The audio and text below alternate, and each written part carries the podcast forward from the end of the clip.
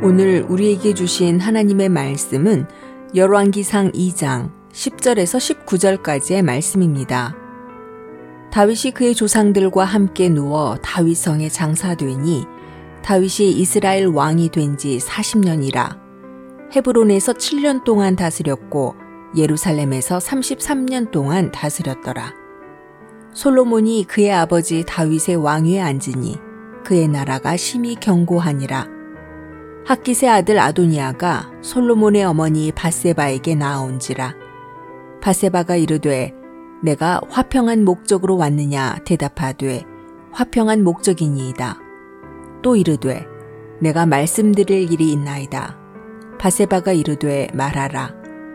그가 이르되 당신도 아시는 바이거니와 이 왕위는 내 것이었고 온 이스라엘은 다 얼굴을 내게로 향하여 왕으로 삼으려 하였는데 그 왕권이 돌아가 내 아우의 것이 되었음은 여호와께로 말미암음이니이다. 이제 내가 한 가지 소원을 당신에게 구하오니 내 청을 거절하지 마옵소서. 바세바가 이르되 말하라. 그가 이르되 청하건대 솔로몬 왕에게 말씀하여 그가 수냄 여자 아비삭을 내게 주어 아내를 삼게 하소서.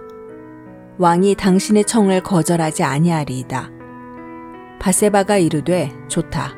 내가 너를 위하여 왕께 말하리라.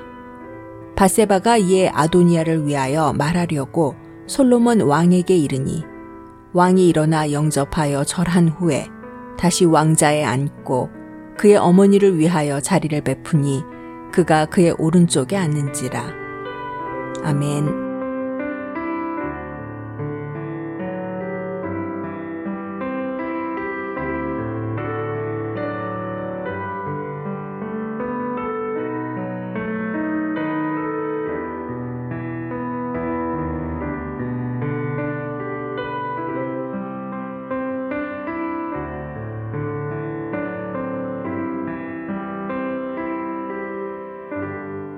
안녕하세요.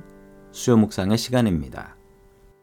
아도니아는 스스로 왕이 되려고 반란을 일으켰지만 다윗이 솔로몬을 왕으로 세움으로 허무하게 끝나버리게 됩니다. 솔로몬은 자신의 형제이며 반역자인 아도니아를 살려줬습니다. 참 넓은 마음이었습니다.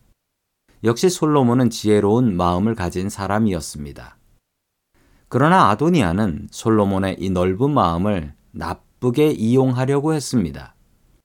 아도니아는 바세바를 찾아가서 다윗의 첩이었던 수냄 여자 아비삭을 자신의 아내로 삼게 해달라고 청탁을 합니다.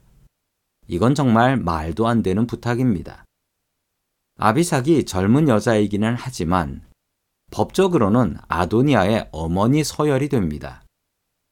이건 법적으로도 말이 안 되고 윤리적으로도 말이 안 되는 일입니다. 이스라엘의 왕자인 아도니아가 여자를 만날 수 없어서 아비삭을 데리고 살려고 했을까요? 그건 절대 아닙니다. 압살롬도 반란을 일으키고 제일 먼저 했던 일이 아버지인 다윗 왕의 첩들과 동침했던 일입니다. 왕의 아내와 동침한다는 것은 내가 그 나라를 차지했다라는 뜻이 되는 것입니다. 당시에는 왕이 죽으면 왕의 아내를 산채로 묻어버리기도 했고, 혹은 죽을 때까지 혼자 살게 했습니다. 누구도 왕의 아내를 차지할 수 없게 했던 것이지요. 왕의 아내는 그런 의미가 있었던 것입니다. 아도니아는 아직도 왕이 되고 싶은 미련이 있었던 것이지요. 다윗 왕의 아내였던 아비삭을 데리고 살게 된다면 솔로몬을 싫어하는 사람들이 자신을 왕으로 인정하고 따를 것이라는 계산이었던 것입니다. 솔로몬이 이 청탁을 듣고 대노합니다. 솔로몬은 자신의 형인 아도니아를 처형하라고 명령했고 아도니아는 처형을 당해 죽습니다. 아도니아는 스스로 꾀에 넘어가 죽게 된 것입니다. 하나님을 의지하지 않았고 심지어 자신의 아버지인 다윗도 의지하지 않았고 스스로를 의지하여 왕이 된 것이 문제였습니다. 또한 아직도 정신 안 차리고 아버지의 아내를 자신의 아내로 삼으려고 했던 것도 문제였습니다. 아도니아와 같이 잔꾀를 부리는 사람이 되지 마십시오. 하나님 앞에는 잔꾀가 통하지 않습니다. 하나님을 의지하는 사람은 세상 사람들이 뭐라 한다 할지라도 시냇가에 심은 나무와 같은 형통함이 있습니다. 나의 잔꾀가 아니라 하나님의 지혜를 의지하는 믿음의 사람들이 될 수 있기를 주님의 이름으로 축원합니다.